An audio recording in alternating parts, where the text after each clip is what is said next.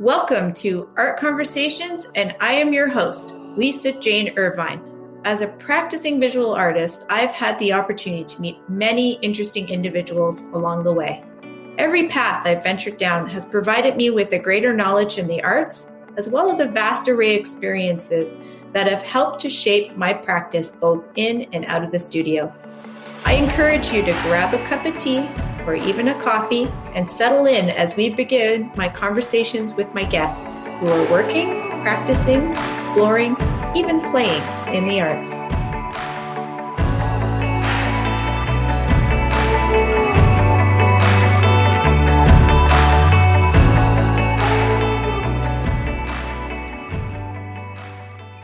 Who do I have on today's show? Reinhard Reitzenstein, the eminent allegorical minimalist, has inverted trees and immortalized moments in the history of the natural world in bronze since the mid 20th century. His permanent bronze works are situated in public and private gardens across North America and Europe. Although Reinhard's work is not political, every time Justin Trudeau enters Rideau Hall, he is first greeted by a Reitzenstein waterfall feature which was commissioned as a permanent work by former Governor General Adrienne Clarkson. Since the turn of the 21st century, Reinhard has served as the head of the sculpture program at SUNY in Buffalo, New York. In 2019, he inaugurated the Art Gallery of Hamilton's year long Artist in Residence program, where he introduced the realm of questioning that has become allegorical minimalism. The same year, just outside of New York City, he and sound artist Gayle Young, his longtime collaborator and life partner, orchestrated a sonic installation for the Arboretum at Carrowmore Estates. Reinhard's work was featured in the inaugural exhibition at the Barbara Edwards Project Space Ecologies of Landscape, curated by Mark Cheetham.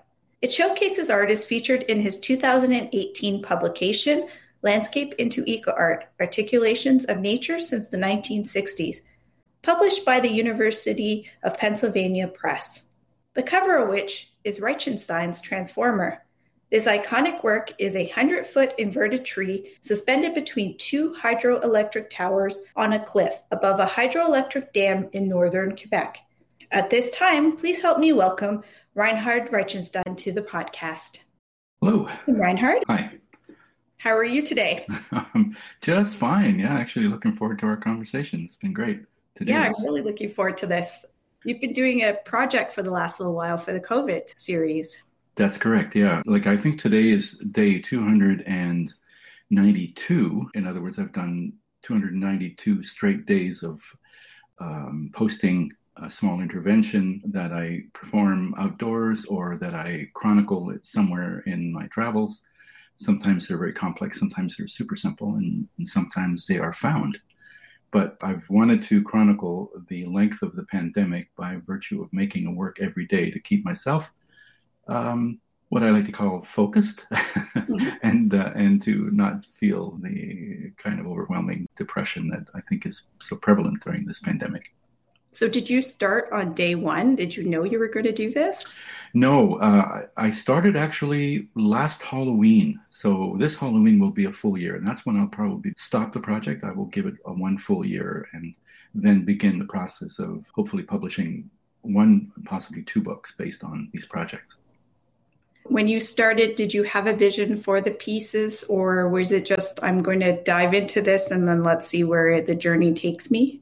Yeah, every day is an improvisation. I because I've done so many interventions outdoors for many many years. There's something I've been doing for close to 40 years where I make a small circle with an X form in the center, sort of four directions, and I make hundreds and hundreds of those wherever I travel. Whenever I meet water anywhere I'm traveling, and mm-hmm. I make this very small intervention as a kind of an offering, and to my mind, a sort of a simple gift to focus on the water wherever I am. Mm-hmm so I've done these kinds of things for many, many years and can, will continue in one way or another. What's the significance of the circle, or how did you decide that that form was important when you first started your work? Well, it, it has a long history. That the idea of that it's a symbolic, iconic kind of image. That is pretty much universal. It's, it, it appears in, in a number of cultures around the world, in many cultures around the world, in fact, from indigenous cultures on, on North America to Nordic and Druidic and, and so on, uh, right over to Asia, Japan, and so on. I've seen examples from many, many different cultures that echo a similar kind of form. So I feel it, it's something that has an international kind of presence, but I do it as a very private act. I generally don't exhibit those things, and I've never published them uh, mm-hmm. in in book form or not. Although uh, my brother's been trying to get me to do that, so who knows? So this will be the first time that you're taking that to that next level where you're actually publishing. Yeah, which was the intention from the get go. Yeah. And, and will you be doing the writing to go along with that, or do you have somebody that will assist with that part? Yeah, a couple of people have just come forward and volunteered editing and writing. So I imagine I'll be collaborating with a couple of people, depending on how many let's say how many how much writing I want, which I don't want a lot of, and whether it's two publications and there are going to be particular kinds of focus. So I'd have to select someone who has the appropriate kind of point of view or let's say the perspective to be able to contribute on that level. That's great, actually. That's really fantastic. You also are doing an NFT project. Is that connected in any way to this? Um, no, NFTs are something that have uh, arisen. I mean, I've been aware of them for some time through some of my grad students at UB in, in Buffalo, out of New York. They've been sort of on top of uh, this crypto world and the blockchain ideas and so on. So they've been talking to me about NFTs for a few years.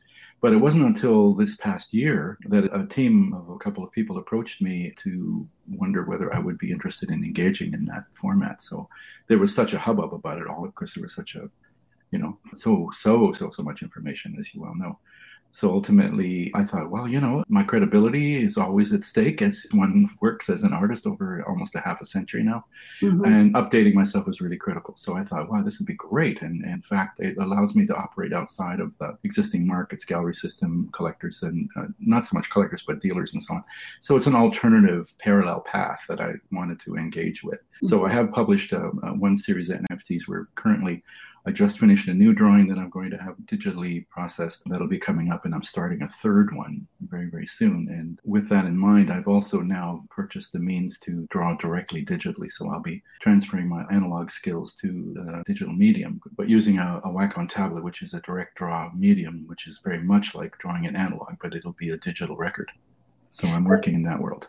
Yeah, there's been a lot of information this year. I think mm-hmm. with COVID, more people are looking at NFTs. Yeah. I know even just myself, I've heard a couple of podcasts that have talked about the rise of them for artists and how they can be valuable way to get your work out there. Yeah, it's a pretty amazing format. For one thing, the blockchain is vulnerable to some degree, but they're getting tighter and tighter with securities and validation and encrypting and so on. So we're hoping that, of course, the more I say that, the more there are people trying to hack systems. So who knows? There's a lot of activity in that world, and it's an ongoing activity because there could be quite a bit of money involved. So people get in there in, in whatever way they can. But I'm much more optimistic that it'll become a form that will be pretty much ubiquitous as we go mm-hmm. forward, as the crypto technology and the crypto economy moves forward, which mm-hmm. it seems to be doing in leaps and bounds. Yeah, I have to say, when I hear some of these terminologies, I get a little bit anxious about them because it's outside of my knowledge base, but I'm trying to learn what I can about them as I go. Yeah, and I think that's where I'm at too. Uh, it's a new world, but it's a world that I find really compelling. Mm-hmm. The fact that, that you can distribute at such a at such a scale for me and such a breadth is what I find really quite interesting, which kind of uh, overrides what, what's available in the kind of more exclusionary gallery uh, museum world. Although museums are, are getting on board as well. Mm-hmm. So we're seeing a lot of digital action. I mean, there's a huge exhibition of Monet things now happening, a fully immersive environment at the Toronto Convention Center. That uh, something I'm going to want to go and visit as well to see what what a museum hasn't been doing and what they could do. Mm-hmm. Yeah, I'm curious about that immersive world. It's suddenly appeared, and I'm not sure how I feel about it. Just because, I, uh, you know, traditionally, like most people, I'm used to going to a gallery and standing in front of yeah. artwork, and now. Yeah, stand it's, in the artwork. yeah, exactly. And also, I mean, traveling artworks now, I mean, there's so many formats that one can experience artwork through. I think uh, the breadth of those experiences, I think, is really. Uh, I look at that as any any other kind of ecology. The the more diversity there is in any eco- ecosystem, the healthier the system. So my sense is that you know one of these things diversify. I think it's just generally more uh, more beneficial for everyone. Especially mm-hmm. artists moving in, young young artists and so on. Since I'm also involved in education and training young artists, I mean, they, there are so many people graduating into the art world. I mean, where are they going to go? You know, mm-hmm. and these are some formats that are available to them. Mm-hmm. You work in a lot of different mediums. How does your ideas translate between the different forms? Well, I define myself as a curiostic. It's curiosity that drives pretty much everything I do. If there is an idea welling up and it, the, the, medium makes sense to be a drawing or it makes sense to be a photograph or it makes sense to be an, an installation or a, an object or even a, a sound file or even a video file or whatever, and in this case now also an NFT files, I just follow my uh, impetus to uh, satisfy the curiosity that arises in me whenever I I'm moving through ideas and, and, reinventing myself pretty regularly. I mean, when you've been making work as long as I have, it's really significant and important to reinvent yourself and re- rejuvenate and, and, refresh your language, you know, on a regular mm-hmm. basis. And I've, I've done that, which has been frustrating for people writing about my work, which hasn't been done at any great length at this point in my life. And I, I do long for that. I'm hoping those art historians out there would like to take that on, of course. But ultimately, I find that uh, the, the more one works, the more complex and more layered one becomes, and consequently much more difficult to track and talk about. You've mentioned you evolve. Has it presented any challenges in terms of the traditional gallery and museums when they see your work? Are, are, they as pleased to see the transformations, or do they find it a little more challenging when you're working so diversely? Well, I, I know that some of the curators that I've dealt with over the years, predominantly from Europe, uh, that's been sort of a much more European phenomenon, in my experience at least, although some of it happens here certainly as well.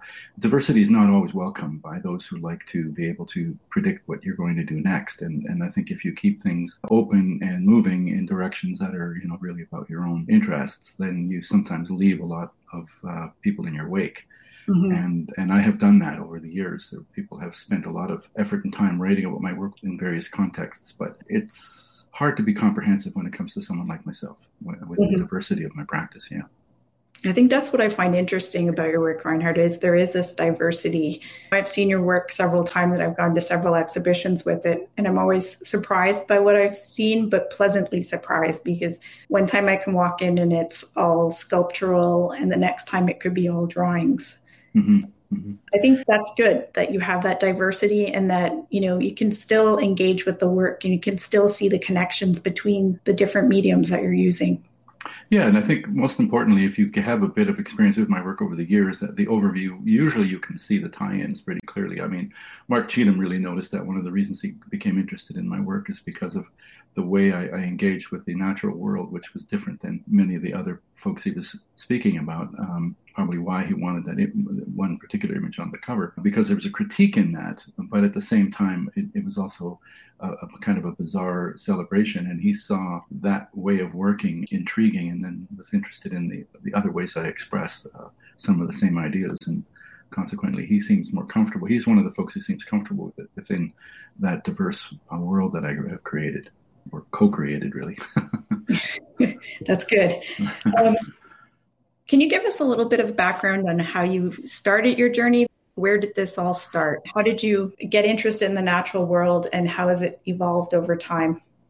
Well, that's a really good question, and that's a tough one to answer simply. I mean, I'm, as you might be aware, I'm an immigrant. I'm not born in North America, so you know, in terms of the current par- parlance, I'm not an ally. I'm not a, I'm not a settler. I'm an immigrant, and I came here without my own personal choice. It was my parents who brought us here from Germany to escape conscription for my brother and myself. So they wanted to come to Canada or Switzerland and chose Canada.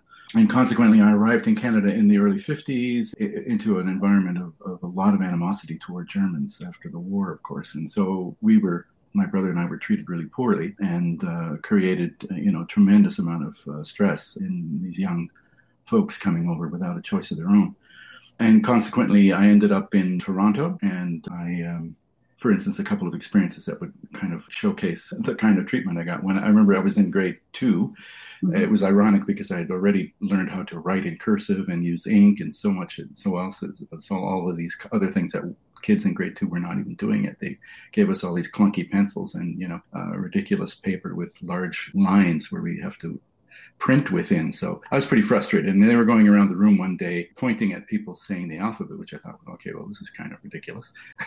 Mm-hmm. they pointed to me for at the letter H, and in German, the letter H is said you, you pronounce it ha. Teacher thought I was laughing. Well, he, so they told me, you know, to repeat it. So I said it again.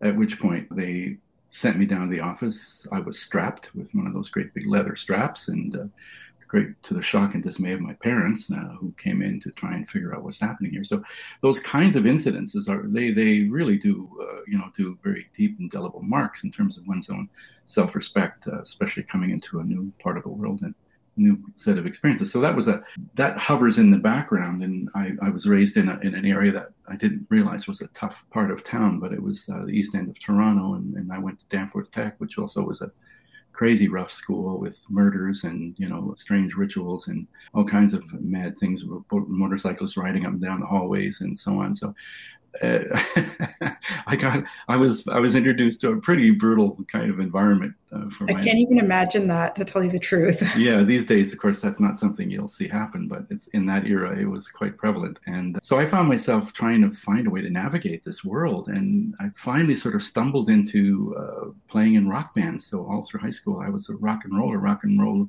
basically dominated my life, and, and as a result, it also gave me a pretty a major setback. I, I lost out on grade 12 because I was spending my time playing rather than going to school, and ended up moving into the burbs with our family. At which point, I had another crack at grade 12 and found an incredible crowd of people. There were poets, musicians, writers, photographers, just a, a crowd of young folks that I fell into that really really opened me up. And it was kind of almost like we were an early artist collective. And we're talking about 1967 68 69 mm-hmm. that era and that was the introduction I, I needed to find, a, I guess, essentially to find a voice, to find a, a, place. And so art became just an extension of this experience with folks. I even, I remember one of the, a couple of the guys were in a band, and I took my first student loan when I got to art college and, and produced their album instead of spending it on my work. So, you know, it was that kind of an environment. I'm a bit surprised by this because you didn't go into music; you went into art. yeah, yeah, no, and I, I still play saxophone and guitar and, and so on. So I used to be lead singer, guitar player, and, and then I also played saxophones in orchestras. But yeah, that wasn't the career that pushed me. In fact, it was with this group of people I hung out with. One of them was uh, Norm Foster, the playwright, who you know, still a longtime friend. And uh, I found myself at OCA. All, all of a sudden, this guy came to the high school and talked about art school and there i was. Suddenly I, I applied i got in and you know things like going to new york city blew my mind and uh, so you know it opened me up to worlds i didn't even know were there because as an immigrant that was not something that was kind of uh, part of the daily parlance even though my mom was an amateur painter and i did have some experience with with art in the house and my father was also very musical. He was a really good tenor singer. But they were victims of the wars and they just had to try and survive and, and not were able were not able to pursue their artistic career. So I got some resistance, but I did get uh, support from them. And so here I was at art, at art school. I went to New York. I, my mind was blown. I came back and I thought, is my work any good? So I went into the Carmen Lamanna Gallery at the time in Toronto, and I just wanted an opinion outside of school, outside of the monastery, right? And mm-hmm. he kept kept interested in my work. And by the time that was when I was 21, he started showing me. And when I was 21 in Toronto, and that kind of completely um, blew my mind. And at which point, I also wanted to go a little deeper. I traveled back to Germany to look at origins and culture and roots and all that good stuff. Came back to OCA, didn't like it, quit. In my third year, I left OCA and I wanted to develop my language further. So I ended up moving to Thunder Bay. I didn't go to New York City. I didn't go to Chicago or Berlin. I went to Thunder Bay. did you choose Thunder Bay? well, you asked the question about nature, you see. So the mm-hmm. crazy thing was that some of my friends ended up going to college up there. So I thought, well, I'll go visit and see what that's like. And of course, Thunder Bay to me was everything a European kid would have thought of as iconic and wild and and so on. So I suddenly found myself uh, in these incredibly unfamiliar environments, the wilderness, the wildness, in fact, of that wilderness, and then indigenous cultures and all of the, the kinds of things that were happening to indigenous people then, but you know, some of the brutal things and some of the wonderful things. And I managed to get onto trap lines with some of the guys and, you know, had some wonderful adventures in in the woods. And that's where my first iterations of working in nature happened. Mm-hmm. outside of Thunder Bay, but the winters became too much after a couple years, and I just I went back to Toronto. So in Toronto, I just wanted to stay more connected to the art scene and in an urban environment. And so um, I was there for about a year, and National Gallery at that point bought one of my works. I was showing at the Carmen Lamanna Gallery, and I wanted more. And I thought, well, I'm going to go elsewhere. So I moved to London, Ontario, where there were a lot of really good artists. So I got to be buddies with everyone from Paterson Ewen, Murray Favro, Ron Martin, Greg Curnoe, Jack Chambers, Jamelie Hassan, Ron Benner, and that whole crowd, many of whom are still friends. And that was a really great experience. And I, I stayed on in that and ended up running a business with friends. But I somehow the nature works wouldn't stop. So mm-hmm. even along the Thames River and so on, I kept coming up with crazy little pieces. And most of the work became purely photographic, chronicling experiences and interventions or just documenting phenomena outdoors. So I thought, okay, I got to get out of the city again. So off I went to McDonald's Corners near Ottawa in, in Lanark County, where I spent a couple of years really digging in and, and developing my practice on a really on a much higher level. And I had my first solo show uh, most of the shows up until then had been group shows or two person shows. And then finally, Carmen wanted me to do a, a solo show, all of which was photographic, uh, all of which had to do with chronicling subtle phenomena in my observations of the natural world around me out that way.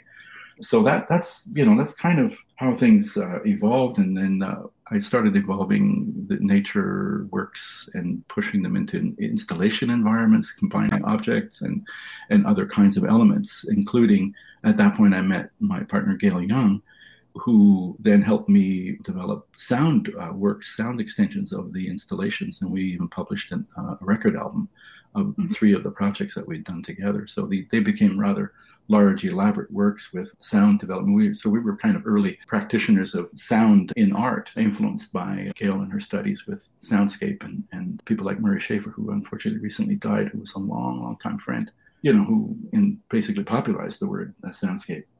So, I mean, that that's a roundabout explanation to how I got started in nature. That's uh, perfect. Yeah, I didn't know some of that, so I'm impressed to hear the story and how you got to where you are. Maybe you could talk a little bit about working with your partner Gayle and what that's mm-hmm. like. I've come across several artists in this process of starting the podcast who work yeah. with partners. I always find that's interesting. Mm-hmm. What's that like, and how do you collaborate together? Well, we met by virtue of a couple of friends who uh, strangely put us together. And I, I was looking at the time for this would have been like we're, we're talking 1977 now. Okay, so take go back there with me. I, I was looking for someone to write sound, write some kind of a piece for my, one of these installations I was developing at the time. And I inadvertently had to go to my friend's house who was practicing with a new band and a new singer. It was Mary Margaret O'Hara that was they were practicing with. And I, I had a sort of a crush on her in art school. But anyway, I thought, well, maybe I could ask her out. But no. but anyway, I walk into the house, and uh, wouldn't you know it, I heard this really interesting music. And I and at, at that point, I'd been talking to Catherine Moses, a, a, flautist, and who had written some really beautiful works for flute and, and cello. And our scheduling couldn't work, and so here I was walking into my friend's house. I hear this music, and I'm going, "What's that? Who's that?" They said, "Oh, that's this unusual, interesting girl living in, in like we're, you know, they're sharing a house like four or five people." And I said, "I want to meet her." And they said, okay, well, come to the rehearsal and then we see what we can set up. So I met Gayle briefly. We talked very, you know, very super, you know, very simple conversations. I was just really admiring her work because I'd never heard anything quite like it. Mm-hmm. And so, you know, so that was the end of that. And then it wasn't wasn't it like a year later that all of a sudden I thought, geez, I got to find who is that girl? I got to get her to write something. Mm-hmm. So then I, I look her up again through a friend, and we ended up at a party and started talking. And the two of us talk really fast. So I thought, okay, first of all, this person can keep up with me and I can keep up with them. We started talking about objects and sound being, you know, complements of each other, both physical, extending each other's spaces, one being static, one being time based, and how these worlds uh, merge and how can we make these worlds merge. Those conversations is what started our, our thinking about we let's do some work together, and that's where it began and uh, and where it still is in many ways. So we met through each other's work, not through some bar. That's okay and, though. I don't mind, of course. Yeah, and I find that you know that's probably why you know we're we're still working together, living together. Uh, you know, 43 years later, we're still working together. So something something took and something complemented one another's practices, and still does. Well, and that support's really important too. You need yeah. somebody who can yeah. support you and understand what you're doing. Yeah, absolutely. So the collaboration became a deep partnership, and consequently, we've evolved some pretty interesting things sound installations and all kinds of stuff all over the place. So when you guys decide to work together, do you work on timelines or is it just like you have an inspiration you're like hey let's try this project or it varies i, I think some of it was to do with uh, creating architectural interventions we're using the acoustics of a space with strings and other kinds of uh, elements to uh, create resonances within spaces so the spaces themselves would talk about what we could do but also then something as simple as someone saying, "Well, look, you know, we're doing we're doing such and such at a festival. Is there anything that you could imagine doing for that festival?" And then we begin by looking at options, and we started a whole series of works called uh, Tuyo Sonar, or uh, sonic tubes, which are long uh, tubular resonators that we. Gayle knows acoustics really, really well. She's designed and built her own instruments. She studies acoustics, and she has a pretty good savvy on on all of that. And so consequently, she's able to determine the length of tubes to have particular resonances, and that we would place those resonant uh, chambers into different outdoor settings, white noise spectra of like waterfalls or traffic or river systems and so on. And they basically, what those tubes do, they have fundamental pitches that complement uh, or that are pulled out of a white noise spectrum and that also at the same time are almost telescopic in that they bring tiny sounds to your ears when you put your ear up to one of those tubes in any of those environments. So you, like an organ uh, tube sound, you get this kind of resonant frequency, you know, a nice low note, and then at the same time you're hearing the trickling stream 20 feet below you, kind of thing. So those those kinds of works we've done in a, in a variety of settings, and we'll probably continue to do so. And Gayle does a lot of recording through those tubes and integrates that with her instrumental works and her compositions as well. Mm-hmm. That's great. What about your own process as an artist? Do you have a set of rituals or things that you do when you're coming up with ideas or developing ideas? Is it through photographs, sketchbooks, notebooks? Well, that's a question I get asked a lot. I mean, you know, I, have taught at a lot of different universities over the years, and I've been at UB for 20 years, and it's a question that comes up pretty regularly, particularly from grad students who would like to pick your brain about process, right, and, and, mm-hmm. and how you engage. I mean, I keep telling people that um, drawing becomes really fundamental to processing ideas for me most of the time. Mm-hmm. But I also, that said, sketching and drawing, I mean, I can do the same thing with a video camera and I can do the same thing with a, a camera. I mean, the idea of chronicling a selection of things in sketch form that would then later on feed a, a larger exercise is pretty typical. There's no kind of I don't think I have a particular ritual other than when I'm in my studio, I procrastinate constantly. I, I would rather, uh, yeah, I would rather water plants, look at the window, you know, read a book, listen to some music, eh, or sometimes I just sit and write in my journal, and sometimes just sitting and writing helps open up things.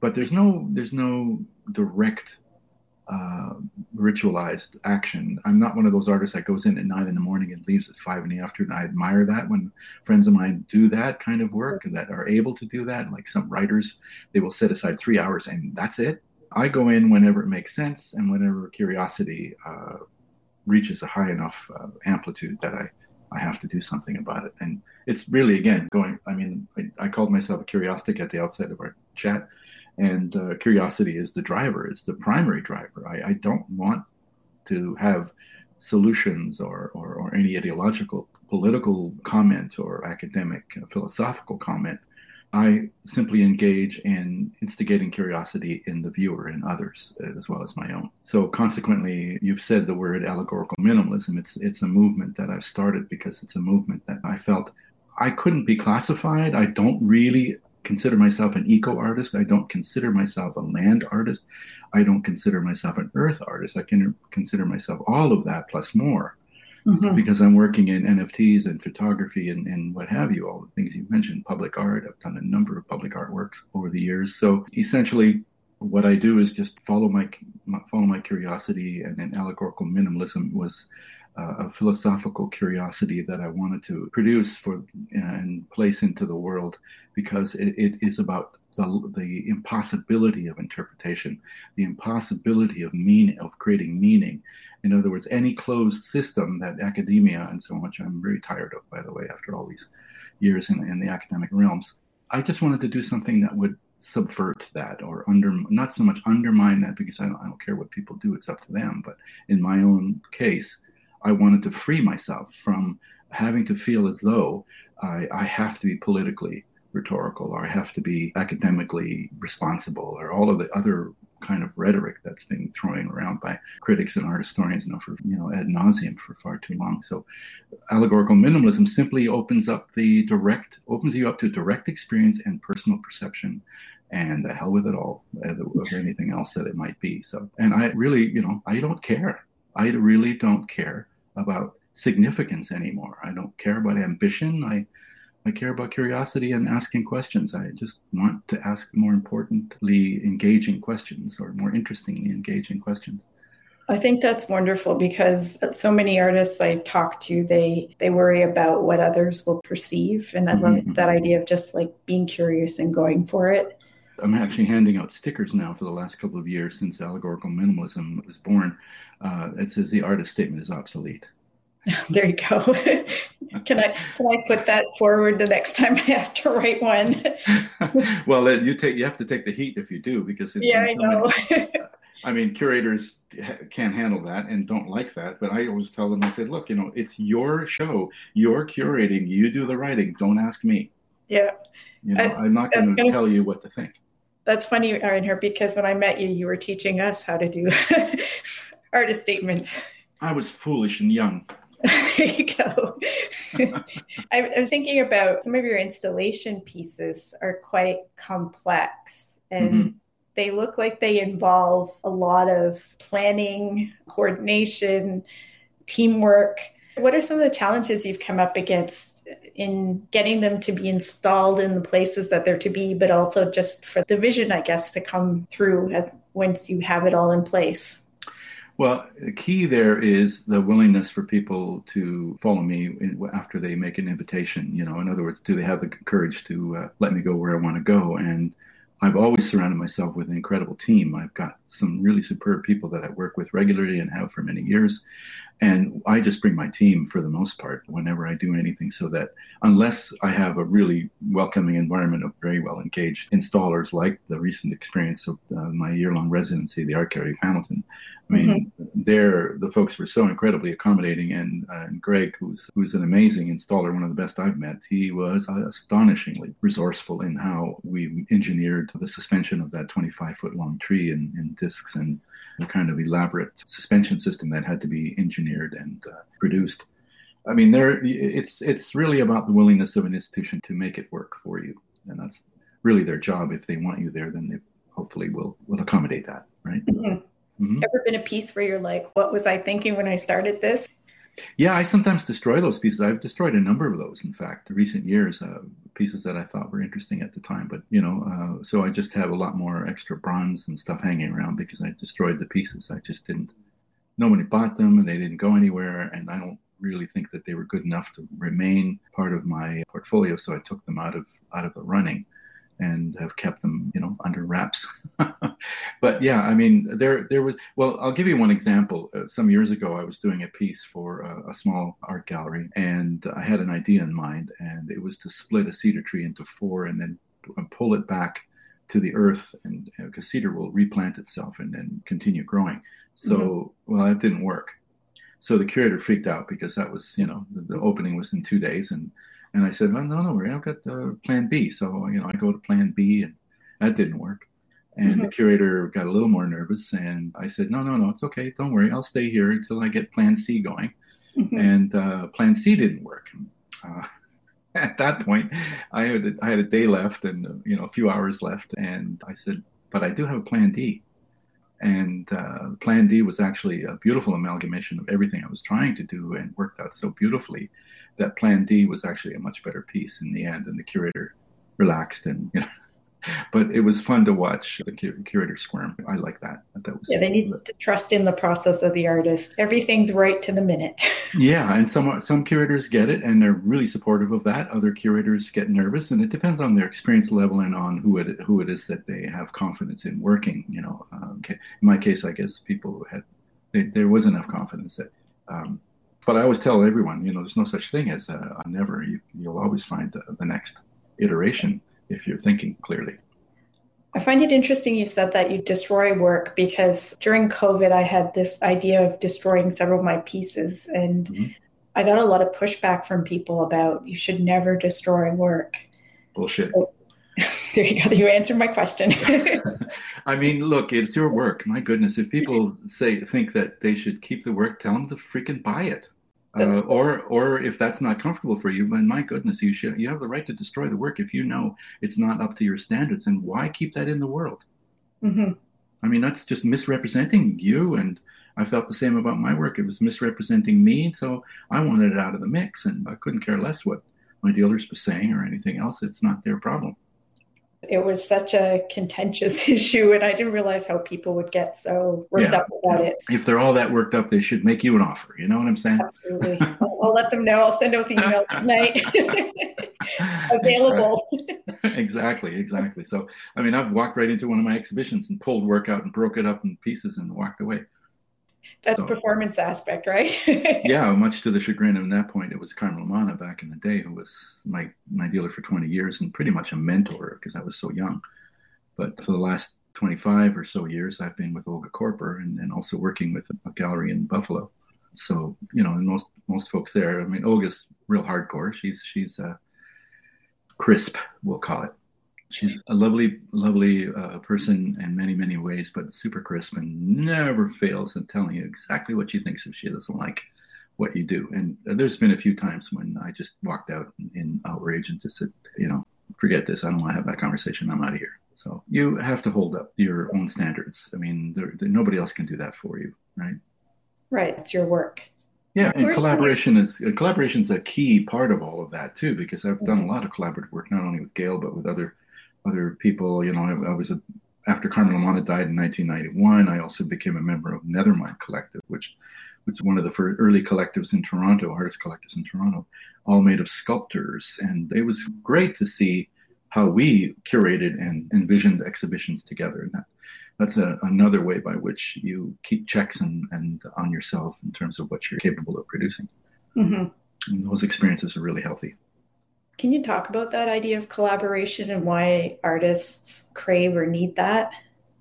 In the in light of the reexamination of the Darwinian worldview that we're we seem to be doing. Science, of course, is pretty vulnerable, and usually you get one theory that's soon replaced by another. But in any case, the the reexamination of Darwin and the survival of the fittest idea, it, actually, what we're finding is that it was through collaboration that we have survived as a species, and other species have as well. And so, collaboration is a methodology by which artists have survived. In, in on a scene, for instance, young artists coming out of graduation, which is the case of the Nethermind folks in the early '90s, they didn't have a place to go. They didn't, you know, they weren't in a gallery. There were not enough dealers to absorb them, and there's never enough dealers to absorb the vast number of artists that are out there now. And galleries come and go, and so on. So collaboration becomes a really great survival strategy, and the artist-run centers was the response to that in the in the 60s that I was kind of part of when A Space started in Toronto. But you know, later on, it was it was collectives that became uh, methodology, and funding became available for collectives to thrive, and so on.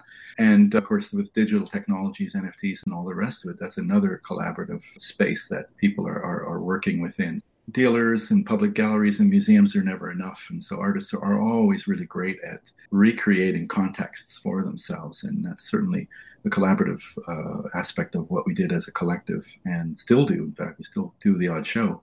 It's a great survival strategy. It's supportive, especially in tough times like now. Mm-hmm. Uh, we rely on each other's expertise, each other's you know sense of support, and also create an event or a context for others. Right. So it's mm-hmm. it's really su- super cool. How do you think COVID is affecting artists or changing the way artists engage? I, I, think collaboration is really on the rise because of it. I'm noticing more and more of that kind of thing happening around me and uh, around around the country and around the world. So collaboration seems to be uh, ever more engaged with, but also people are looking ever more into the digital realms as well because those things are immune from having to be physically somewhere. You can you can go online and produce at a pretty high level constantly without having any fear of contact, as it were, right? Mm-hmm. So yeah, those methodologies are shifting and changing, and distribution as a result is changing. And the digital world has allowed ideas and works to distrib- be distributed much more freely and openly and quickly, right? Do you think we'll see a return to some of the models that were pre-COVID, like the museum or gallery show, or do you think we'll have a hybrid of that? I think hybridity is a good idea, a good option mm-hmm. in this case. And I think we're going to see much of the same things returning, but I think with an ever increasing digital component, we, we know that, you know, everyone's digitizing their collections. People are, you know, putting them online, VR experiences, VA experiences, all of these things are opening up other options and variables for experiencing work and uh, the digital realm is really our our era right it's mm-hmm. what we're we're learning to navigate that world which is vast and yeah we're learning fast too yeah unpredictable. So, who are some artists that you find inspiring that would either be influential to your work or your ideas, thought process? Oh, just me. Just you. I like that. Simple.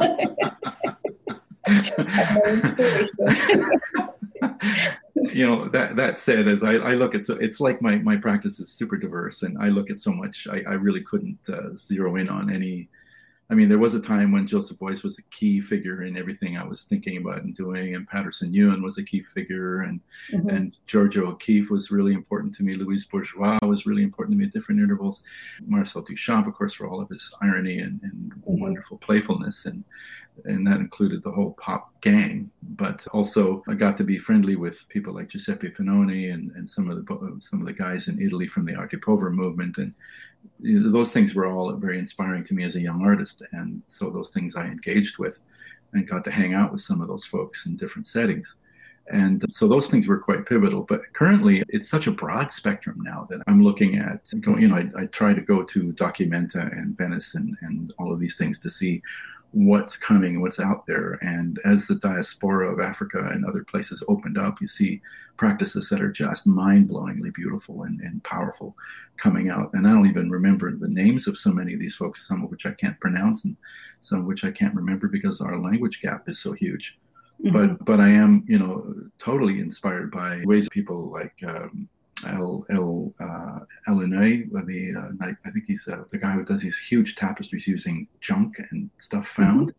Yeah, I know with, with his yeah. village, and he's from Ghana. And uh, one of my colleagues at school, uh, George Hughes, also from a Ghanese artist who does really politically charged post-colonial works that I find really inspiring as well so i mean i'm seeing cultural uh, experiences coming from so many contexts that it, right now it's the richest the most broadly based inspiring environment that i can remember in all the years of working mm-hmm. coming at me from every direction. So to try and pinpoint any of them is, is really uh, really difficult. What i am enjoying a great deal though are all the community based projects that are happening where mm-hmm. artists are, are working with children, with communities, and and so on to create um, cultural product and experiences and so on. And that's kind of where I'm going with my work now. I'm planning large scale uh, inverted tree circles where I can create events out of and have DJs performing in the midst of them and so on. And that's kind of what I'm those are the things I'm developing currently along with my NFTs. So some of which will turn into NFTs. So I've got a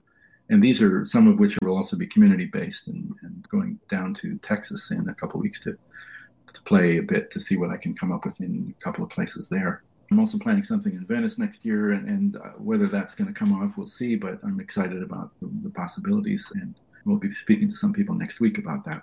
Mm-hmm. You've so, done work in a mm-hmm. number of different places. How do you find that when you're not at your own home studio, but you're traveling to create? What's that mm-hmm. experience like? I actually love it because it means I have to be, and I, because of my music background too, the the idea of uh, improvisation is really key in my in my practice and the way that I work in the world. I tend to not be an over planner kind of person. Mm-hmm. I plan carefully when when as needed, but at the same time, I leave a lot of room for direct experience improvisation in situ, which allows me to open up to possibilities that I would not ordinarily uh, have if I bring something with me or if I parachute something in, which I, I never like to do if I can avoid it. I prefer to see the limits of where I am and, and find the, the possibilities of where I am to, to create an informed project. So, yeah, I welcome the, the derailment of the familiar. So you go there with the intention of I will figure out whatever it is I need and find what I need when I get there. Pretty much, and I mean, I I will be usually invited to do something that people will understand. I want to work with with trees for the most part, right, mm-hmm. or some some natural system, and so they'll expect, you know. And first of all, I mean, then of course I'd want to ask them to take me to sites, to take me to situations where I could have a look and, and contemplate and walk and, and think about things for a few days. Um, Sometimes they come really quickly. Sometimes the ideas take time. Mm-hmm. And, and it really depends on so many factors that are not something you can predict at all. For instance, the uh, the transformer piece that's on the cover of Mark Cheetham's book, that piece happened uh, in Quebec, and there are artists from three different, four different countries that came together to site visit. We were all flown in to site visit, and we and the curator were walking out into this La Gabelle Park, and I saw these two decommissioned towers, and I turned to the curator, and it wasn't even five minutes. I turned to the curator and the other artists. Okay, I know what I want to do everybody looked at me like, "What the, you know, WTF? Are you kidding me?" And, I got it. I, and I said, "No, no, this is just like here. You know, I'm not going to tell you right away. I have to see if it's possible, but this is what I want to do." And I told the curator in private, and he just it blew his mind, and he said, "We'll make it work." So yeah, so sometimes they're like that. So, and that has become a really iconic work for me, and also and a good example of just being in the moment, fully aware, fully engaged, fully there. Mm-hmm and I love that. I love the challenge of that, and that's something I welcome wherever I am. Yeah, that's important. I think that engagement and being mm-hmm. aware of what's around you and sort of going with that. Yeah, another example would be I, I, did a project in, in Santiago, Chile, some years ago, and there I want I knew I was going to do something with a tree, and I wanted a colonial tree. I wanted a eucalyptus tree, which is a colonial thing that you know part of the one of the histories that's not examined as much as I'd like to see is the kind of agricultural colonialism that happens, post colonization. And because uh, that tree is taking over the landscape and it comes from another part of the world, blah, blah, blah, I wanted to use it. So I brought, I met the poet laureate of, of Chile who invited me to his land because he was removing the eucalyptus. And he said, take whichever one you want. And so I got this 80 foot eucalyptus tree and I had to get it into the city so, and nobody would help me. And so I, I, said, well, how the hell am I going to get this tree into town? So I went, I, I just phoned everybody I could find in the phone book at the time and found a, a, guy in a truck and two guys in a truck on a Saturday that would do it all in cash. So I went and got some American cash and I showed up and these two guys came and we put the tea together, took it uh, apart, put it on a truck, brought it into the city. Nobody wanted to move it into the museum. The curators didn't want it in the museum. I ran out to the streets and I yelled out in my worst Spanish and my best Spanish, uh, for five dollars American, I, I, need people to help me carry this tree. And in five minutes, I had 20 people. We picked up the tree and we moved it into the museum. Oh wow!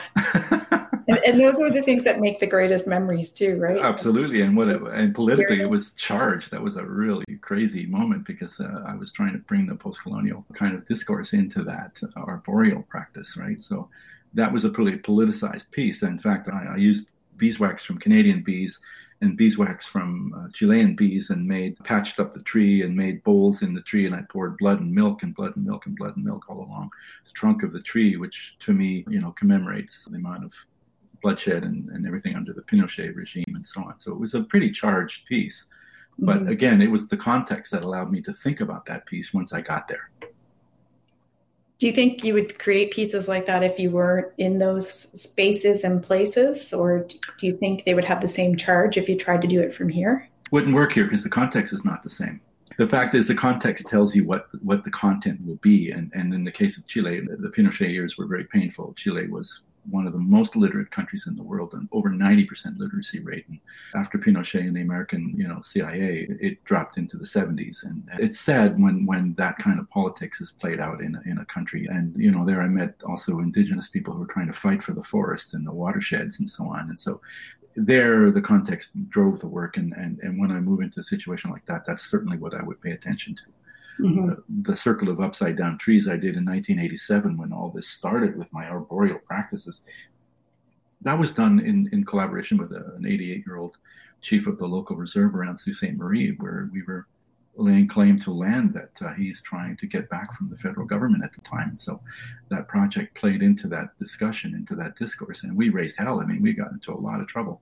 A lot of lot of problems were, were brought forward with that project, but the project had to be done, and the timing of which was right, and the context of which was, you know. So I'm, I'm very very sensitive to the idea of land claim and and indigenous rights and. Uh, we, you know, and all of the associated things that are happening around us today. I'm mm-hmm. loving when I'm loving when I'm seeing finally the voices are getting clearer and stronger and change is coming whether we like it or not. And I think it's a really healthy sign of a, a healthy, possibly a healthier culture. overall. Yes, there's a lot. There's a lot being said now, and, and I love the fact that artists are stepping up to use their voices. Mm-hmm. And yet, the allegorical minimalist likes to defy all that. So you know, it's about interpretation, the impossibility of it, which limits any reading of anything that you do. So the allegorical minimalism co- comes back in as a check to make sure that what you're doing um, doesn't overcomplicate things and doesn't keep it away from a personal experience. And most importantly, it's the personal experience part of what I do that I really want to emphasize. So, as part of my closing, I always ask my guests to recommend or talk about a book that they think is inspiring and that artists should read. Well, I, yeah, it is hard to pick one. Uh, well, read the book that uh, Mark Cheetham wrote on the ecology since you know landscape since the 1960s. That's an incredibly powerfully well written book that also really gives you a, a sense of you know my context. And uh, since you're talking to me today that would make contextual sense. And, and those are the kinds of things that, that i think are valuable reads. And in addition to which i read anything by tom king. Why tom king I, he's just hilarious. He's hilarious. He's poignant. He's serious. He's uh, super super savvy about the cultural complications that indigenous culture is facing and and the conflicts within you know the context of the colonial world the settler world. Um, and there's another book that I would recommend called Hungry Listening by Dylan Robinson, who's at Queen's University. A mind-blowing book, absolutely mind-blowing book, and it will it will rock your world. Um, that's something that I couldn't stress strongly enough. What I love about this question is it expands my reading list. Yeah, and read read anything by Murray Schafer, who just passed away on the weekend, and you know his many many incredible books, Tuning of the World, and so on. You know, Soundscape, uh, the originator of popularization of the idea of that landscape and soundscape co- coexist and so on. So, you know, in honor of a great, great man, a, a huge human being, read everything he wrote. He's he was marvelous, marvelous mm-hmm. writer, marvelous thinker. Okay, great. Thank you so much, Reinhard. It's been wonderful talking to you and hearing about your journey and how this all came about. I had no idea about the musical side of your world, but I've learned a lot. and uh, yeah, I yeah. should tell you that in, uh, in, terms of the musical part of my world, when I was in rock bands uh, and this crazy tech school I went to in Toronto, really tough environment, a bunch of the tough guys kept protecting me because they didn't want me to hurt my hands because I had to play guitar. Makes sense. so I had patron early patronage. Uh, didn't even know what it was then. So Thank you so much. This has been a pleasure. I mean, I love podcasts, so to me, this is a delight to be able to talk about things that I that I enjoy, and and I love what questions you put out at me, and always enjoy your company. So we'll just continue. Great. Well, we might have to have a part two at some point. I'm there anytime. Thanks anytime. again, Reinhard. My pleasure. Thank you. Thank you for tuning in to Art Conversations with Lisa Jane Irvine. If you enjoyed today's episode, please subscribe and hit the like button. And don't forget to check out my website, Facebook, and Instagram accounts. Thank you for listening. See you next time.